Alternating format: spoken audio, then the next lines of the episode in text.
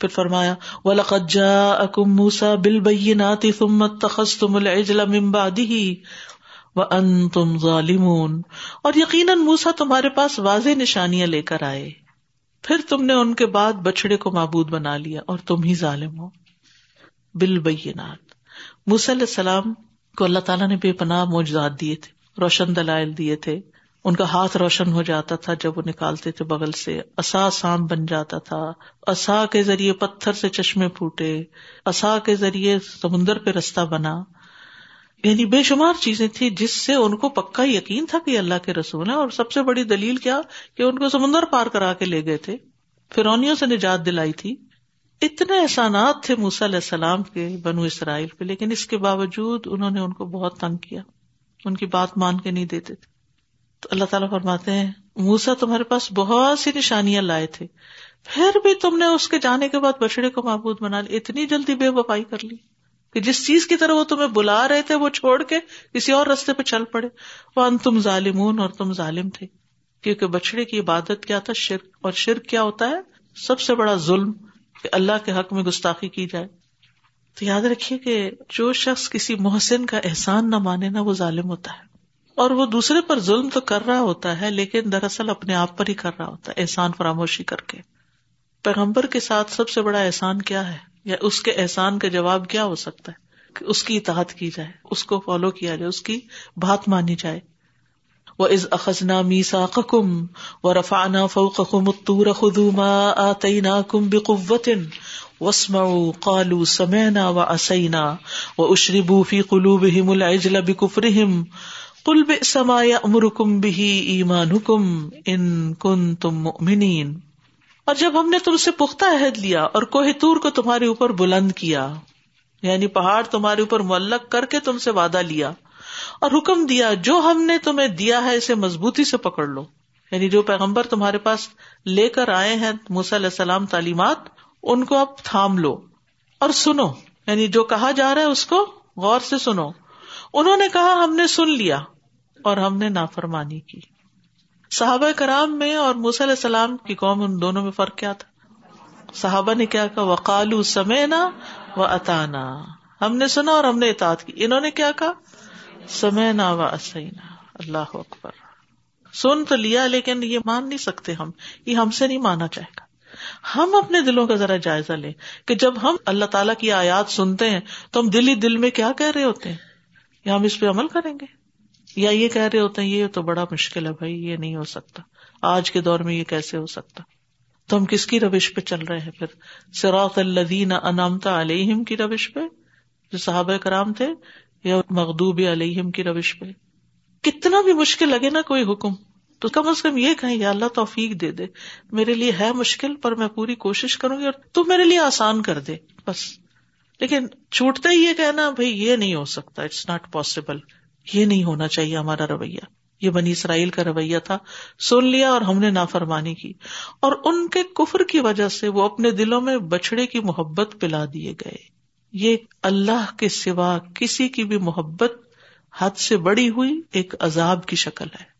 عذاب کی شکل ہے۔ اور یہ گناہوں کے نتیجے میں آتی ہے۔ سب سے زیادہ محبت ہمیں اللہ تعالی سے ہونی چاہیے۔ اور پھر اللہ کے بندوں سے اللہ کی خاطر ہونی چاہیے۔ بے لوس بغیر کسی لالچ کے، بغیر کسی مطلب اور بغیر کسی مقصد کے۔ کہہ دیجیے کتنا برا ہے وہ کام جس کا حکم تمہارا ایمان تمہیں دیتا ہے۔ اگر تم مومن ہو، اگر اپنے آپ کو بڑے مومن سمجھتے ہو، تو یہ جو محبت اور عقیدت ہوتی ہے نا، یہ بھی پانی کی طرح ہوتی ہے۔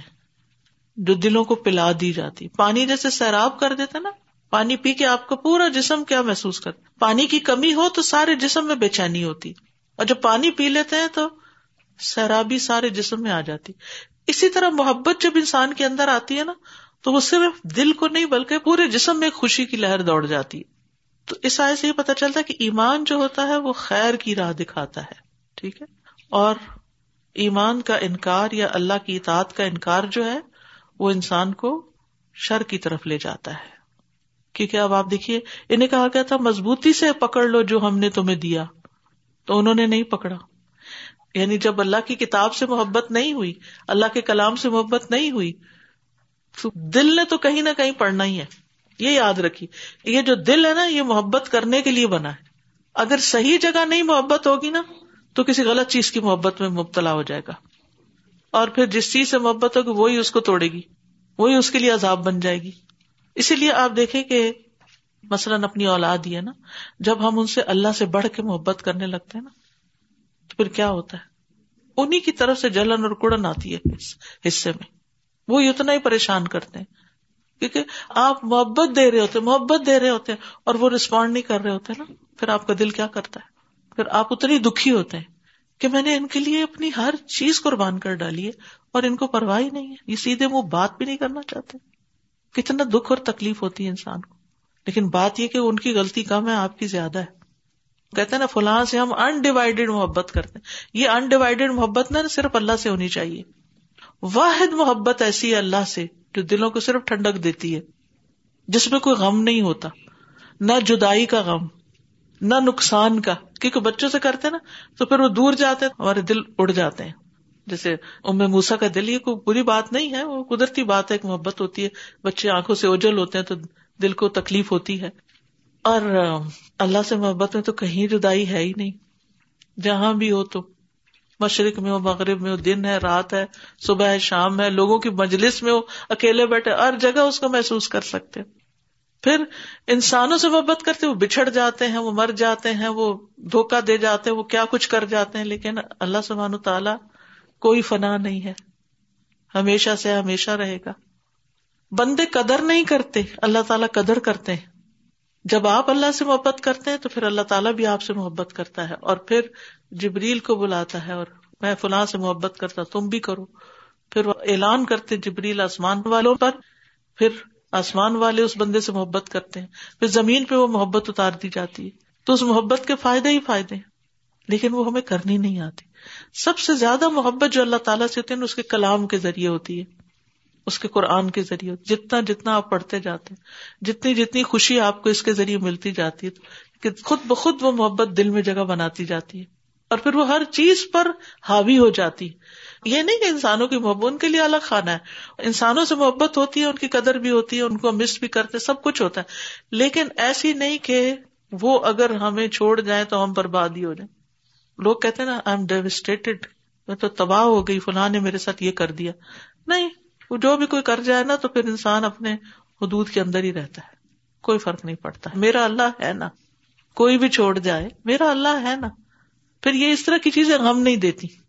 انسان ہونے کے ناطے، انسان کے اندر خوف بھی ہے، غم بھی ہے، سب چیز۔ لیکن وہ حد سے نہیں بڑھتے کہ آپ کو برباد کر کے رکھ دیں۔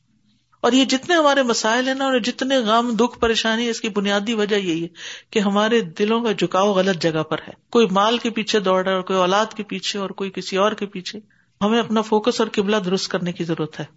اور یہ ہوتا کیوں ہے؟ غیر اللہ کی محبت اتنی آتی کیوں ہے؟ کیونکہ جب انسان اللہ کی کتاب کو چھوڑتا ہے، دیکھیں، اس آیت کو بڑے غور سے پڑھنے کی ضرورت ہے۔ دوبارہ ترجمہ کروں گی تاکہ آپ اس کو اچھی طرح سمجھ جائیں۔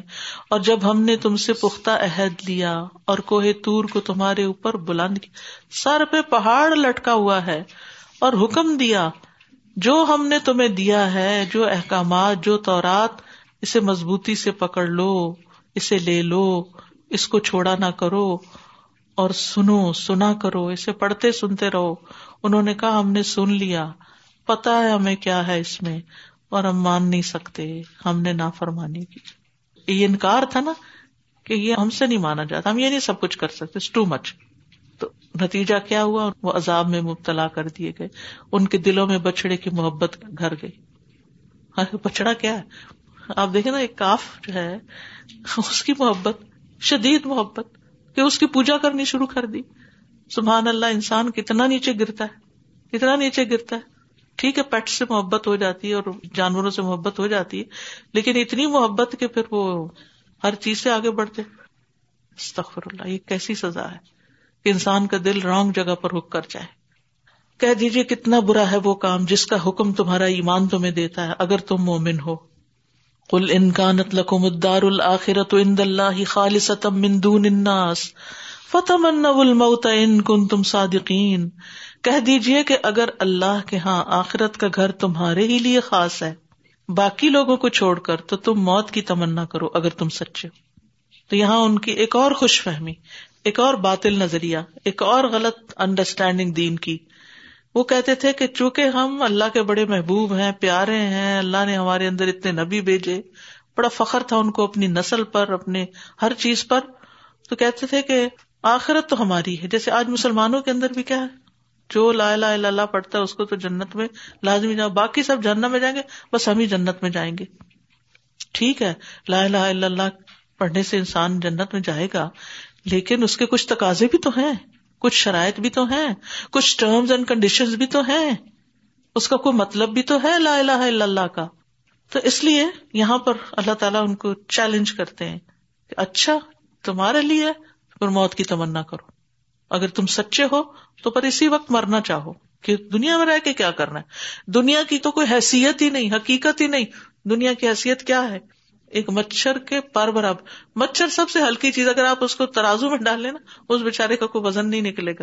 اسکیل پہ رکھ دے پھر دیکھے کیا نکلا نتیجہ۔ اسکیل ہلے گا بھی نہیں ہاں؟ اور وہ بھی پورا نہیں، اس کا بھی پر۔ مچھر کے پر سے زیادہ نہیں ہے دنیا کی حیثیت۔ اتنی حقیر ہے یہ دنیا۔ تو فرمایا کہ اگر تم سچے ہو اپنی بات میں، تو پھر موت کی تمنا کرو۔ دنیا میں کیا رہنا؟ چلو جنت میں چلتے ہیں۔ پھر اگر وہ واقعی تمہارے لیے آگے تیار ہے، تو چلو چل۔ تو اللہ تعالیٰ فرماتے ہیں وہ نہیں تمنا ابدن ہر گز نہیں تمنا کریں گے کبھی بھی۔ واؤ قسم کے لیے۔ یعنی قسم کھا کے یہ بات کہی جاتی ہے کہ وہ کبھی بھی موت کی تمنا نہیں کریں گے۔ روایت میں آتا ہے کہ اگر وہ اس وقت کر لیتے تو اسی وقت مر جاتے۔ کیوں کیوں نہیں کریں گے بیما قدم تیدیم ان اعمال کی وجہ سے جو ان کے ہاتھ آگے بھیج چکے ہیں۔ وہ اللہ علیم بالظالمین، اور اللہ ظالموں کو خوب جاننے والا ہے۔ وَلَتَجِدَنَّهُمْ أَحْرَسَ النَّاسِ عَلَى حَيَاتٍ وَمِنَ الَّذِينَ أَشْرَكُوا يَوَدُّ أَحَدُهُمْ لَوْ يُعَمَّرُ أَلْفَ سَنَةٍ وَمَا هُوَ بِمُزَحْزِهِ مِنَ الْعَذَابِ يُعَمَّرَ وَاللَّهُ بَصِيرٌ بِمَا يَعْمَلُونَ اور البتہ آپ ضرور انہیں دیگر لوگوں سے بڑھ کر زندگی کا حریث پائیں گے۔ یعنی ایک طرف کہتے ہیں، آخرت ہمیں بڑی پیاری ہے، اس سے محبت ہے، وہ ہمارے لیے اور دوسری طرف، عملی طور پر دنیا کی محبت میں مبتلا ہے۔ یہاں تک کہ مشرقوں سے بھی بڑھ کر، شرک والوں سے بھی، سب سے بڑھ کر۔ ان میں سے ہر ایک چاہتا ہے، کاش وہ ہزار سال عمر دیا جائے۔ حالانکہ اتنی عمر دیا جانا اسے عذاب سے بچانے والا نہیں۔ چاہے ہزار سال بھی جیے تو آخر میں تو مرنا ہی ہے۔ اور اللہ خوب دیکھنے والا ہے، جو بھی عمل وہ کرتے ہیں۔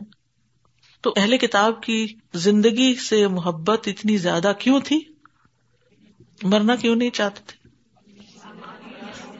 دنیا کی محبت تو دنیا کی محبت اس لیے کہ ان کے اعمال ویسے نہیں تھے۔ ان کو پتا تھا کہ اعمال نہیں۔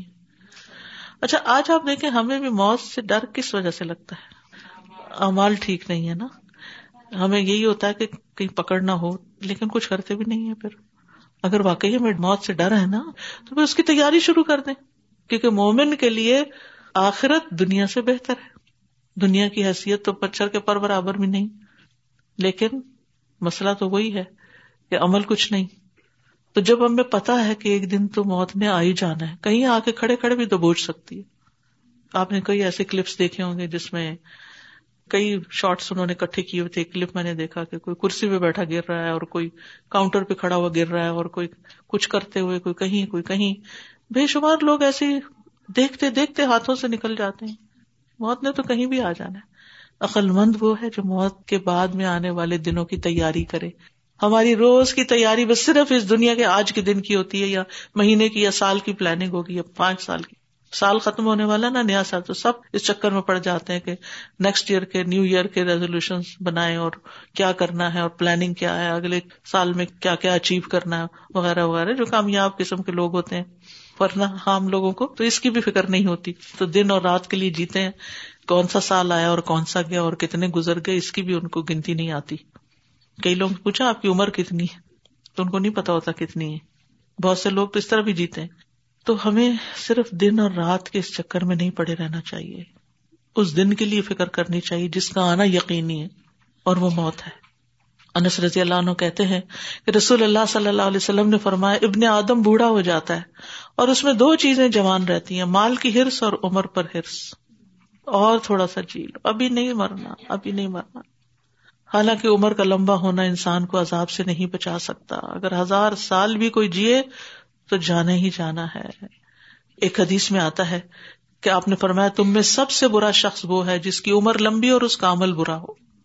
ایک شخص نے پوچھا کہ لوگوں میں سب سے بدتر شخص کون ہے؟ تو آپ نے فرمایا، جس کی عمر لمبی اور اس کا عمل برا ہو۔ تو موت کے لیے تیاری کرنے میں کیا ہے؟ اللہ سے ملاقات کی تیاری کرنی چاہیے۔ اس کے سامنے کیسے جا کے کھڑے کیا لے کے جا رہے ہیں؟ جب کسی سے ملنے جاتے ہیں تو یہ سوچتے ہیں، کیا لے کے جائیں؟ اور جو جتنا عزیز پیارا ہوتا ہے اس کو خوش کرنے کے لیے کیا لے کر جائیں؟ یہ محبت کی علامت ہوتی۔ تو ہم اللہ سبحان تعالیٰ کے پاس کیا لے کے جا رہے ہیں؟ اس کو ضرورت کچھ نہیں ہے۔ ہمارے امال کی اس کو ضرورت نہیں، لیکن یہ ہم اپنے لیے سوچے نا کہ ہم کیا لے کے جا رہے ہیں۔ اور آپ یاد رکھیے کہ صرف آرزو اور تمنا سے نہیں بات بنے گی، اس کے لیے سخت محنت کرنی پڑے گی۔ نیند، آرام قربان کرنا پڑے گا، چھٹیاں قربان کرنی پڑے ونٹر بریک کو ایکٹیو کرنا ہوگا۔ عقل مند وہی ہے جو آخرت کی تیاری میں لگا رہے اور اپنے کوئی دن بھی ضائع نہ کرے۔ ابن عمر کہتے ہیں، میں رسول اللہ صلی اللہ علیہ وسلم کی خدمت میں حاضر تھا، ایک انصاری صحابی آئے تو انہوں نے آپ کو سلام کہا۔ پھر کہا، اللہ کے رسول کون سے مومن افضل ہیں؟ صلی اللہ علیہ وسلم۔ آپ نے فرمایا، جن کے اخلاق زیادہ اچھے ہیں۔ انہوں نے کہا، کون سے مومن زیادہ عقل مند ہیں؟ فرمایا، جو موت کو زیادہ یاد کرتے ہیں اور اس کے بعد کے مراحل کے لیے زیادہ اچھی تیاری کرتے ہیں۔ یہی عقل مند ہے تو اس زندگی سے ہمیں اپنی آخرت کے لیے بھرپور کمائی کرنی ہے اور تیاری کی فکر میں لگے رہنا ہے۔ فمن کا نیرجو لقا اربی فلیامل عملا صالحا ولا یشرک بعبادت ربه احدا۔ جو بھی اپنے رب سے ملنے کی امید رکھتا ہے، اسے چاہیے کہ نیک امال کرے اور اپنے رب کی عبادت میں کسی کو شریک نہ کرے، کیونکہ اگر ڈیرو عمل بھی ہو نا اور ریاکاری کر کے لے گئے تو اللہ تعالیٰ اس کو ریجیکٹ کر دے گا، وہ قبول نہیں کرے گا۔ اور کسی کا توحفہ ریجیکٹ ہو جائے تو اس کو کتنی ہیوملیشن ہوتی ہے؟ جس نے قبول نہیں کیا؟ کل من کانا ادول جبریل فن نزل علی قلبک باذن اللہ مصدقا لما بین یدئی وهدى وبشرى للمؤمنین۔ کہہ دیجیے کہ جو کوئی جبریل کا دشمن ہے، تو بے شک اس نے تو اس قرآن کو اللہ کے حکم سے آپ کے دل پہ نازل کیا ہے۔ جو اس کی تصدیق کرنے والا ہے جو اس سے پہلے ہے۔ اور ایمان لانے والوں کے لیے ہدایت اور خوشخبری ہے۔ ابن عباس اس آیت کا پس منظر کچھ یوں بتاتے ہیں کہ یہودی رسول اللہ صلی اللہ علیہ وسلم کے پاس آئے اور کہنے لگے، ہر نبی کے لیے ایک فرشتہ ہوتا ہے جو اس کے پاس وہی لے کے آتا ہے۔ یہ بتائیے کہ آپ کا ساتھی کون ہے؟ کون سا فرشتہ ہے؟ آپ نے فرمایا جبریل علیہ السلام۔ کہنے لگے، وہی جبریل جو جنگ، لڑائی اور عذاب لے کے آتا ہے۔ وہ تو ہمارا دشمن ہے۔ اگر آپ میکائل کا نام لیتے جو رحمت، نباتات اور بارش لے کے آتا ہے، تب تو بات بن جاتی۔ تو اس پر اللہ سبحان تعالیٰ نے یہ آیت نازل کی کہ جو جبریل کا دشمن ہے، اس کا تو کوئی قصور نہیں ہے کہ اس سے دشمنی رکھی جائے۔ اس نے تو آپ کو یہ قرآن اللہ کے عزن سے دیا، وہ خود سے نہیں لے کر آئے۔ وہ جیسے ایک اور جگہ پر بھی آتا نا کہ ہم اپنی مرضی سے نہیں اترتے، اللہ کے حکم سے ہی اترتے ہیں۔ کیونکہ نبی صلی اللہ علیہ وسلم نے خواہش ظاہر کی تھی کہ زیادہ آئے جبریل۔ تو کہا کہ ہم اپنی مرضی سے نہیں آ سکتے۔ اللہ کے عزن سے آتے ہیں۔ ان نزل اللہ قلب کا بھی عزن اللہ مصدق الما بین یدئی اور جو لے کر آئے وہ اس چیز کی تصدیق کرنے والا ہے جو اس سے پہلے تورات، انجیل وغیرہ کی۔ وہ ہدم و بشرا للمومنین اور ایمان لانے والوں کے لیے ہدایت اور خوشخبری لے کر آئے ہیں۔ تو اے یہود، تمہیں کس بات پہ پریشانی ہے؟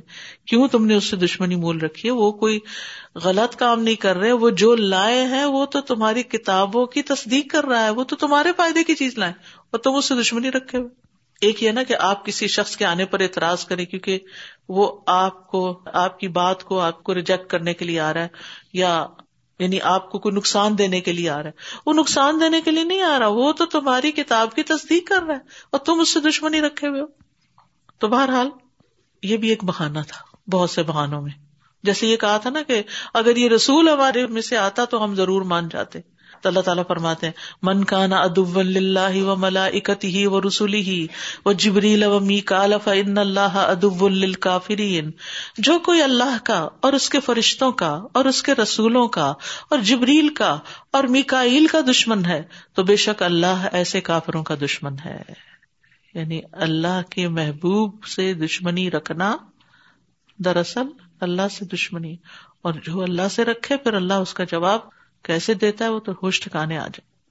تو ہمیں اللہ تعالیٰ سے محبت کرنی چاہیے، اللہ کے رسول صلی اللہ علیہ وسلم سے محبت کرنی چاہیے، اللہ کے فرشتوں سے محبت کرنی چاہیے ملائکا سے محبت کرنی چاہیے۔